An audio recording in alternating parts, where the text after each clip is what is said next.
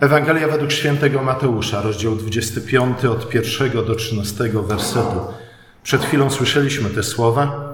Jest to przypowieść o dziesięciu pannach, mądrych i głupich. Ale jest to jedna z trzech przypowieści, które Jezus opowiada w 24-25 rozdziale Ewangelii Mateusza. W tych, w tych dwóch rozdziałach, w których Jezus odpowiada na pytanie uczniów swoich, kiedy przyjdzie Królestwo Niebieskie i kiedy zostanie, dokona się sąd nad świątynią i nad Jerozolimą. Pierwsza z tych trzech przypowieści jest przypowieścią o złym niewolniku, czy też złym, złym słudze. Środkowa to jest właśnie przypowieść o dziesięciu pannach. Ostatnia to przypowieść o talentach. Każda z nich dotyczy oczekiwania. Każda opisuje to, w jaki sposób dobrzy, mądrzy, wierni uczniowie reagują na zwłokę, przynajmniej na to, co im się wydaje być zwłoką, długą, zbyt długą nieobecnością ich Pana. Przypowieści te zatem są skierowane do uczniów Jezusa. On jest tym, który wznosi do nowy dom, nowy dom dla Boga, ale też nową świątynię i nowy dom dla ludu Bożego. Pozostawia, tak jak czytamy o tym w pierwszej przypowieści, swój dom i swój majątek pod opieką apostołów i ich następców. A następnie przyjdzie, aby dokonać inspekcji, aby sprawdzić, co też przez te 40 lat nieobecności Jezusa uczniowie, apostołowie, następcy Jezusa uczynili z Jego domem, z Jego majątkiem. Czy wiernie czekali, posługując tak jak należy, czy we właściwy sposób obracali talentami, które Bóg im dał, tą Ewangelią, tą bezcenną perłą, czy też raczej stali się rozpasanymi, rozbestwionymi uczniami, którzy zaczęli nadużywać swoich stanowisk, którzy zaczęli wynosić się ponad, innych i którzy koniec końców nie dość, że byli zaskoczeni powtórnym przyjściem Pana, ale wręcz zniesmaczeni tym, że w ogóle powrócił. Przypowieść o pannach kończy się ostrzeżeniem: czuwajcie więc. Podobne słowa znajdujemy pod koniec 24 rozdziału Ewangelii Mateusza. Tam również Jezus mówi: czuwajcie więc, bo nie wiecie, kiedy nastąpi ten dzień i ta godzina. Pewne, o pewnych znakach Jezus mówi uczniom w 24 rozdziale, ale wciąż może właśnie nie dlatego, że znaki były niezbyt oczywiste dla nich, ale ze względu na to, że groziło im jakieś rozluźnienie dyscypliny, czy też przyzwyczajenie się do sytuacji, w której Pan ich nie był obecny z nimi razem na ziemi. I dlatego przestali czuwać. Te słowa oczywiście każą nam interpretować przypowieść o dziesięciu pannach kontekście wcześniejszych proroctw Jezusa, dotyczących właśnie Jego powrótne, powtórnego przyjścia. Ale znów 24 rozdział Ewangelii Mateusza wyraźnie mówi o tym, że nie jest to powtórne przyjście Jezusa u końca historii na sąd ostateczny, kiedy powstaną do życia zarówno sprawiedliwi, jak i nieprawi. Jezus wyraźnie mówi w 24 rozdziale, że nie przeminie to pokolenie, kiedy to wszystko się stanie. Ta przypowieść dotyczy opóźnienia, te, przynajmniej tego, co wydaje się uczniom być opóźnieniem pomiędzy odejściem Jezusa w czasie wniebostąpienia, a jego powrotem pokolenie później, 40 lat później, na ucztę weselną baranka, ale również na sąd nad odstępczą Jerozolimą. I znów Abyśmy mogli lepiej zrozumieć, o co chodzi w tej przypowieści, bo możemy ogólnie rzecz biorąc stwierdzić, że no, generalnie rzecz biorąc mamy być czujni. Nie powinniśmy być ospali. Jak najbardziej. Przy czym być może jesteśmy w stanie powiedzieć coś więcej. W jaki sposób mamy się przygotować na ten okres czuwania? W jaki sposób mamy uchronić się przed ospałością tudzież nie daj Boże przed jakąś rozwiązłością. Świątynia była miejscem spotkania, i to szczególnego spotkania pomiędzy Panem i Jego ludem. Świątynia została zbudowana na klepisku, co też nie jest bez znaczenia i nie bez powodu pismo nas o tym y, informuje. Klepisko jest szczególnym miejscem w Biblii. Nie jest tylko miejscem, na którym dokonuje się młódzki, oddziela się ziarno od plew, ale klepisko jest także miejscem spotkania tych, którzy w przyszłości staną się mężem i żoną, jak w przypadku Rut i Boaza. Świątynia jest miejscem spotkania pomiędzy oblubieńcem Izraela, czyli Jahwe, a jego oblubienicą, czyli ludem Izraela. W przybytku także wiemy z kilku co najmniej miejsc służyły młode kobiety, a dokładnie dziewice, które pomagały w służbie kapłanów. Kapłani i znów nic nowego. Niestety od czasu do czasu sprzeniewierzali się nie tylko swojej służbie, swojemu Panu, ale także posuwali się do bardzo niecnych czynów w stosunku do tych dziewic, które służyły w domu Pana, jak to było w przypadku synów Helego, Haliego, Hofniego i Pinehasa. A zatem te panny oczekują na przyjście oblubieńca, jak się dowiadujemy. Oczekują na wesele baranka. Drugim kluczem do zrozumienia tej przypowieści jest kontekst Paschy, bo to Pascha stanowi, stanowi kolejną warstwę tła, kontekstu dla tej przypowieści. Kiedy miała miejsce pierwsza Pascha? O północy, kiedy anioł śmierci przeszedł przez Egipt, aby zabić wszystkich pierworodnych kraju, za wyjątkiem tych, którzy znajdowali się w domach, których odrzwia były pomazane krwią baranka.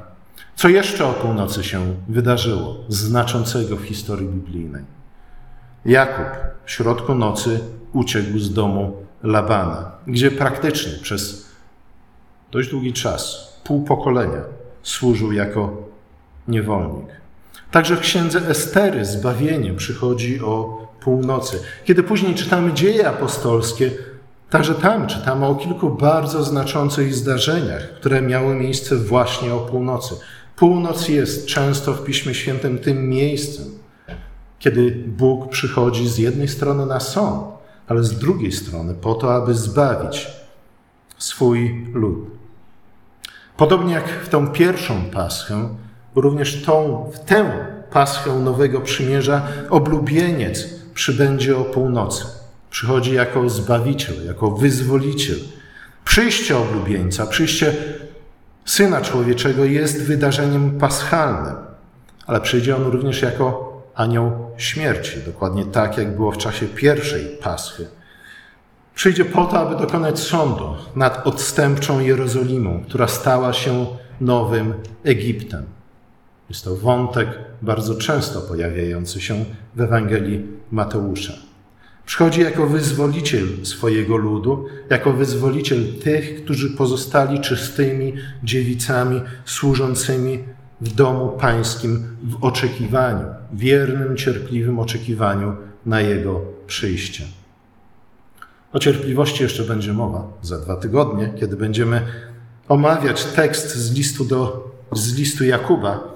Ale słuchajcie, właśnie ta cierpliwość jest czymś, co w tych przypowieściach wysuwa się na pierwszy plan. Dlaczego? Ze względu na to, że cierpliwość jest czymś, czego nam najbardziej i najczęściej brakuje.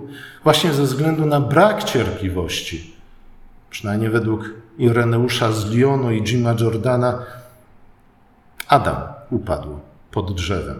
Był niecierpliwy, ponieważ był jak dziecko. Właśnie cierpliwości w pierwszej kolejności miał się nauczyć, zanim przejął władzę nad ziemią. Najważniejsze tło tej przypowieści pochodzi jednak z samej Ewangelii Mateusza, a dokładnie z siódmego rozdziału Ewangelii Mateusza. Ze względu na to, że w obu tych fragmentach czytamy o drzwiach, tudzież o bramie. W Ewangelii Mateusza w siódmym rozdziale, w kazaniu na górze, Jezus ostrzega: Wchodźcie przez wąską bramę, bo szeroka brama i szeroka droga prowadzą na zatracenie, i wielu tędy idzie. Wiele można by mówić na ten temat, ale niewątpliwie szeroka brama i szeroka droga jest bramą łatwą i prostą. Właśnie ze względu na brak cierpliwości zazwyczaj wybieramy łatwe i proste rozwiązania, łatwe i proste wyjaśnienia, interpretacje tego, co się dzieje w naszym życiu i tego, w jaki sposób Bóg działa w tym świecie. Jakże ciasna jest brama, jak wąska droga, która prowadzi do życia. I właśnie dlatego niewielu ją odkrywa. W Ewangelii Mateusza 24-25 rozdziale obraz drzwi, tudzież bramy pojawia się ponownie. W dniu przybycia oblubieńca Jezus przyjmie odpowiednio przygotowane panny, a i wtedy drzwi zostaną zamknięte. Dokładnie tak, jak w czasach Noego, tuż przed potopem. Okazja do wejścia na wesele baranka przeminie. Głupcy pozostaną na zewnątrz. I znów, my zazwyczaj mamy tendencję do tego, aby odczuwać pewnego rodzaju empatię, jak to się mówi w stosunku do głupców. Mówimy, no, skoro głupi, to nie do końca winny, skoro głupi, to nie do końca świadom swoich błędów i swoich grzechów. Jednak nie w ten sposób ten termin głupi funkcjonuje w Piśmie Świętym. Głupi to są ci, tak jak znów, udając się do siódmego rozdziału Ewangelii Mateusza, to są ci, którzy co prawda słuchają słów Jezusa, ale nie są mu posłuszni. Słuchają, ale nie postępują zgodnie z nimi. I kiedy w końcu zabierają się za budowę domu, budują go na piasku. Dlatego w czasie próby ich dom się nie ostoi. Nie możemy tutaj mówić o tych, którzy są nieświadomi, ze względu na to, że to są ci, którzy słyszeli, którzy przychodzili, którzy przyjmowali dobre dary od Boga, a jednak koniec końców postanowili zignorować. Być może znów w jakiś głupi i niecny sposób, licząc na to, że przecież Bóg jest miłosierny.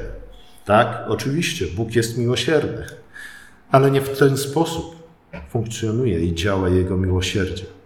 Głupi budowniczowie mogą słyszeć słowa Jezusa i rzeczywiście słuchają tych słów, ale ich nie wykonują. W Ewangelii Mateusza w 25 rozdziale Jezus zestawia mądre i głupie panny. Mądre cechują się tym, że są przygotowane, że mają dodatkowy zapas oliwy na przyjście oblubieńca. Głupie zaś są nieprzygotowane. Ale przecież jedne i drugie słyszało o tym, że oblubieniec odchodzi. Oblubieńca przez jakiś czas nie będzie. I mają czekać nie tylko cierpliwie, ale właśnie ta cierpliwość ma się wyrazić w jakimś konkretnym czynie. W tym przypadku zabraniu zapasu oliwy. Siódmy i dwudziesty piąty rozdział Ewangelii Mateusza zawierają te same słowa, tę samą przestrogę pod adresem głupich. Nigdy was nie znałem. W kazaniu na górze Jezus mówi, że Jezus wypowiada te słowa pod adresem ludzi, którzy czynili wielkie znaki i cuda w imieniu Jezusa, a jednak nie byli posłuszni nauczaniu Jezusa. I znów, to nie jest głupota wrodzona, to nie jest brak jakiegoś hormonu czy innego związku chemicznego w naszym organizmie, ale to jest w jakimś stopniu świadome nieposłuszeństwo w stosunku do nauczania Jezusa. W pewnym momencie drzwi się zamykają i te nieprzygotowane, głupie panny, głupie, bo wiedziały, że powinny były się przygotować, pozostają na zewnątrz. W kazaniu na górze, na samym początku kazania na górze, Jezus mówi, że Jego uczniowie są światłością świata, jak lampy na świeczniku. Lampa i światło wyraźnie są zinterpretowane przez samego Jezusa jako dobre uczynki, które mamy czynić w odpowiedzi na nauczanie Jezusa, w odpowiedzi na Jego przyjście Jego dzieło. I te dobre uczynki mają być właśnie światłością świata. Mają być widoczne i widzialne przez ludzi, po to, aby ludzie, widząc je, chwalili naszego Ojca w niebie. Bez dobrych uczynków głupie panny pozostają w ciemności, nie są lampami.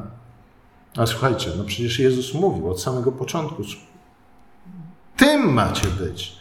Macie być światłością świata. A żeby być światłością świata i czynić dobre uczynki, które ludzie będą widzieć i chwalić Ojca, ze względu na nie, aby być lampą, aby być światłością. Potrzebujecie czego? Potrzebujecie oliwy, bo bez niej lampa nie będzie się palić. Wiedziała, że mają zgromadzić zapas oliwy, żeby ich lampy nie zgasły, żeby nadal mogli czynić dobre uczynki, które będą oświecać ten świat i które sprawią, że ludzie przyjdą po to, aby chwalić Ojca, który jest w niebie. Panny bez oliwy to głupi budowniczowie, którzy słuchają Jezusa, ale nie robią tego, co On mówi. Robią, czynią znaki, czynią cuda, ale niekoniecznie czynią to, co Jezus im nakazuje.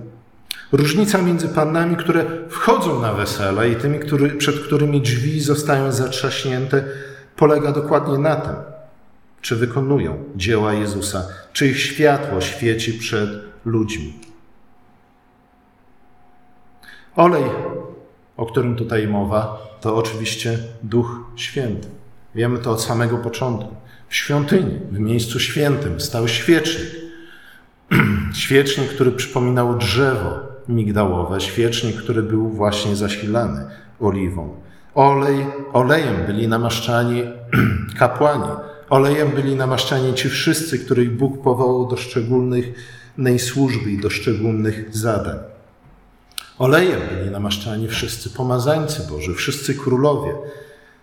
Olejem został pomazany sam Jezus Chrystus. Olejem Ducha Świętego zostaliśmy pomazani my, jako ciało Chrystusa, my, którzy tworzymy Jego Kościół. I dlatego, tak długo jak pozostajemy w Kościele, tak długo jak pozostajemy w tym środowisku Ducha Świętego, tak długo wystarcza nam oleju po to, aby świecić w tym świecie. Po to, aby nie tylko słuchać, ale także wykonywać wolę Ojca. Bez oleju ducha panny nie mają światła, aby świecić. Bez oleju ducha my również go nie mamy. To, co sprawia, że nasze światło świeci, to, co sprawia, że czynimy, wykonujemy wolę Syna, po to, aby ludzie widzieli nasze dobre uczynki i chwalili Ojca w, nie, w niebie, jest nieustanne zaopatrzenie w Ducha Świętego. Teraz oczywiście pozostaje pytanie, ale skąd wziąć tego Ducha Świętego? Ludzie wymyślili różne sposoby na to, skąd wziąć Ducha Świętego. Nie będę ich wszystkich opisywał. Sami niektórzy próbowaliście na dziwne sposoby posiąść Ducha Świętego. Ale słuchajcie, co mówi Pismo na ten temat. Po pierwsze, Jezus mówi, że da Ducha Świętego wszystkim, którzy Go o to proszą. Nikomu nie odmówi. Więc po pierwsze, mamy prosić o Ducha Świętego. Ale w jaki sposób Bóg udziela nam tego Ducha Świętego? Tutaj szczególnie chyba przydatny okazuje się być list do Efezjan. Tam Jezus dokładnie, tam Jezus, tam Paweł dokładnie opisuje, w jaki sposób Bóg udziela nam Ducha Świętego. I najpierw mówi o tym, że Chrystus, kiedy został zabrany do nieba, czy też kiedy wstąpił do nieba, kiedy zasiadł na tronie, to co zrobił? Dał nam ducha, dał nam dary ducha. Jakie to są dary ducha?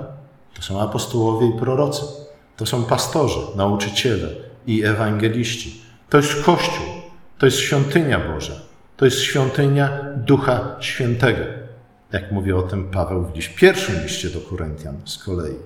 I potem mówi o tym, że mamy się napełniać Duchem Świętym. W jaki sposób? Pamiętacie? Śpiewając. Śpiewając psalmy, pieśni, hymny pochwalne. Ale znów, Paweł zwraca się tutaj do, do kogo? Do nas, jako do ludu Bożego, do Kościoła. Mamy, się, mamy tu nie chodzi o słuchanie piosenek chrześcijańskich w radio, w samochodzie, czy też w tramwaju. To nie chodzi o to, że sobie od czasu do czasu weźmiemy gitarę i coś tam zaśpiewamy.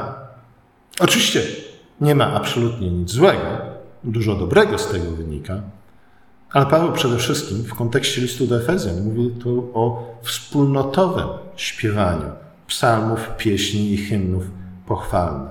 Innymi słowy, chodzi o nasycenie nas jako wspólnotę, ale też nasycenie każdego z nas z osobna, indywidualnie, Słowem Bożym, bo psalmy, pieśnie i hymny pochwalne, o których tu jest mowa, to nie jest najnowsza piosenka chrześcijańska, ale to są psalmy, pieśni i hymny pochwalne, które znajdujemy w Słowie Bożym, w Piśmie Świętym, w pierwszej kolejności. I cała nasza wtórna twórczość piosenkarska, chrześcijańska ma być właśnie odbiciem i refleksją i przypominać to, te pieśni, psalmy i hymny, które znajdujemy w Piśmie Świętym. Innymi słowy, najpierw mamy nasiąknąć tymi pieśniami, psalmami i hymnami, które znajdujemy w Piśmie Świętym. Słuchajcie, o tym również mówi Ewangelia według świętego Mateusza, ze względu na to, że kiedy czytamy o nawiedzeniu Marii, w jaki sposób ona odpowiada na słowa anioła? Pieśnią, psalmem, a dokładnie rzecz biorąc kompilacją z kilku różnych psalmów. Pieśń Zachariasza jest tu również bardzo podobna i ona z kolei odwołuje się do innych utworów, nie tylko do psalmów. I śpiewają to, zamieniają to w pieśń. Dlaczego pieśń? Dlaczego nie same tylko słuchanie, tudzież czytanie? Właśnie ze względu na to, że pieśń jest czymś, co najbardziej nam przypomina działanie Ducha Świętego. Chrystus jest Słowem Bożym, On jest tym odwiecznym Logosem, przy pomocy którego Bóg powołuje świat do istnienia i przy pomocy którego go kształtuje. Ale co jest tym nośnikiem Słowa od samego początku? Tym nośnikiem Słowa jest tchnienie Boże, czyli Duch Święty. Słowo i muzyka, kiedy są połączone razem, nabierają szczególnej mocy i szczególnej wymowy. I to nawet nie chodzi o to, że jesteśmy w stanie przy pomocy muzyki lepiej zapamiętać te słowa, ale chodzi o to, i o tym wspomina również Paweł w liście do Efezjan, że muzyka, zwłaszcza kiedy jest śpiewana poprzez wspólnotę Ducha Świętego, wspólnotę ciała Chrystusa, działanie tej muzyki przypomina trochę działanie alkoholu. Oczywiście we wszystkich pozytywnych skutkach działania alkoholu. Wtedy jesteśmy zachęceni do tego, aby co? Aby otworzyć się. Wtedy jesteśmy napełnieni duchem również odwagi. Wtedy chcemy rzeczywiście iść i spełniać dobre uczynki, do których zostaliśmy powołani. Wtedy jesteśmy tą armią Bożą, która wychodzi z tego miejsca po nabożeństwie i idzie odważnie czynić wolę Boga w świecie. To dlatego żołnierze, idąc do walki, co robią? Śpiewają. Właśnie z tego powodu, ponieważ tak to działa. I tak to działa ze względu na to, że w ten sposób Pan Bóg urządził ten świat. Jezus daje zatem ostrzeżenie o tym, co nadejdzie w następnym pokoleniu po Jego odejściu. Jezus mówi swoim uczniom o niektórych znakach powrotu Jezusa jako triumfującego, zwycięskiego Syna Człowieczego, który przyjdzie z jednej strony, aby dokonać sądu nad odstępczą Jerozolimą, która nie chciała się upić Duchem Świętym, ale z drugiej strony, aby dokonać zbawienia, zbawienia swojego ludu, tym, którzy dochowali wierności, tym, którzy wytrwali do końca, tym, którzy czynili dobre uczynki i w ten sposób świecili w świecie, aby ludzie chwalili Ojca, który jest w niebie. Jezus ostrzega, że mają jeszcze trochę poczekać. Jezus mówi, że w ich doświadczeniu, w ich percepcji Jego przyjście będzie się, się odwlekać, a to z kolei będzie kusić uczniów do różnego rodzaju grzechów, odstępstw, albo nieróbstwa, albo czegoś jeszcze gorszego. Jako kapłani w domu Bożym uczniowie będą kuszeni do tego, aby porzucić swoją pracę w domu Pana. Pan zwleka, nic się nie dzieje. Myśmy tak wiele zainwestowali w budowę Jego nowej świątyni i nic. Ba, co gorsza, tuż przed Jego przyjściem przyjdą prześladowania i wtedy właśnie pojawi się pytanie, ale czy to wszystko jest warte zachodu? Czy skórka jest warta wyprawki? Niektórzy będą kuszeni do tego, aby przyłączyć się do pijaków i stać się częścią tej właśnie wspólnoty, czy też grupy ludzi, o których Jezus mówi, że przyjdzie ją sądzić. I rzeczywiście tak się stało, o czym świadczy wiele listów apostolskich. Jako królowie będą kuszeni, aby gromadzić bogactwa, zawijać je w serwetkę, zakopywać je gdzieś w ogródku, bojąc się gniewu mistrza, a zatem nie ufając jego miłosierdziu. Jeśli mają zyskać aprobatę swojego mistrza, muszą być wierni i cierpliwi. Muszą pozostawać we wspólnocie tych panien, które służą w domu Bożym. Muszą napełniać się Duchem Świętym i muszą być posłuszni słowom Chrystusa. Tak, oczywiście to wszystko wymaga wiary, no ale wszystko generalnie rzecz biorąc, co czynimy w naszym życiu, a co odnosi się do jakiejś lepszej przyszłości niż ta teraźniejszość, której doświadczamy, wymaga od nas wiary. Ale znów, ta wiara ma solidny fundament. Ta wiara opiera się na dziele i obietnicach Boga i Chrystusa. Jeśli mamy być tymi wiernymi uczniami, którzy w naszym życiu oczekujemy na spotkanie z Panem, z oblubieńcem, musimy przygotować się ten sam sposób, w jaki przygotowali się uczniowie na to czterdziestoletnie oczekiwanie na przyjście Chrystusa na sąd nad Jerozolimą. Wiernie służąc, wiernie wypełniając Jego wolę, utrzymując nasze lampy płonące, mając solidny zapas oliwy, inwestując także i powiększając ten skarb, który nasz mistrz przekazał w nasze ręce, tę Ewangelię, ten skarb, tę perłę ukrytą w polu. Nie, to skarb był ukryty w polu. Perła była gdzieś na bazarze znaleziona. Bądźmy cierpliwi. W jaki sposób być cierpliwym? Słuchając Chrystusa. Co On nam nakazuje? On mówi, słuchajcie, przede wszystkim pozostawajcie we wspólnocie ludu Bożego. Przychodźcie do mojego domu, właśnie w tym domu będę, wam, będę was karmił, będę was uzdrawiał, będę was pocieszał, będę was zachęcał, będę was wzmacniał i będę was napełniał Duchem Świętym.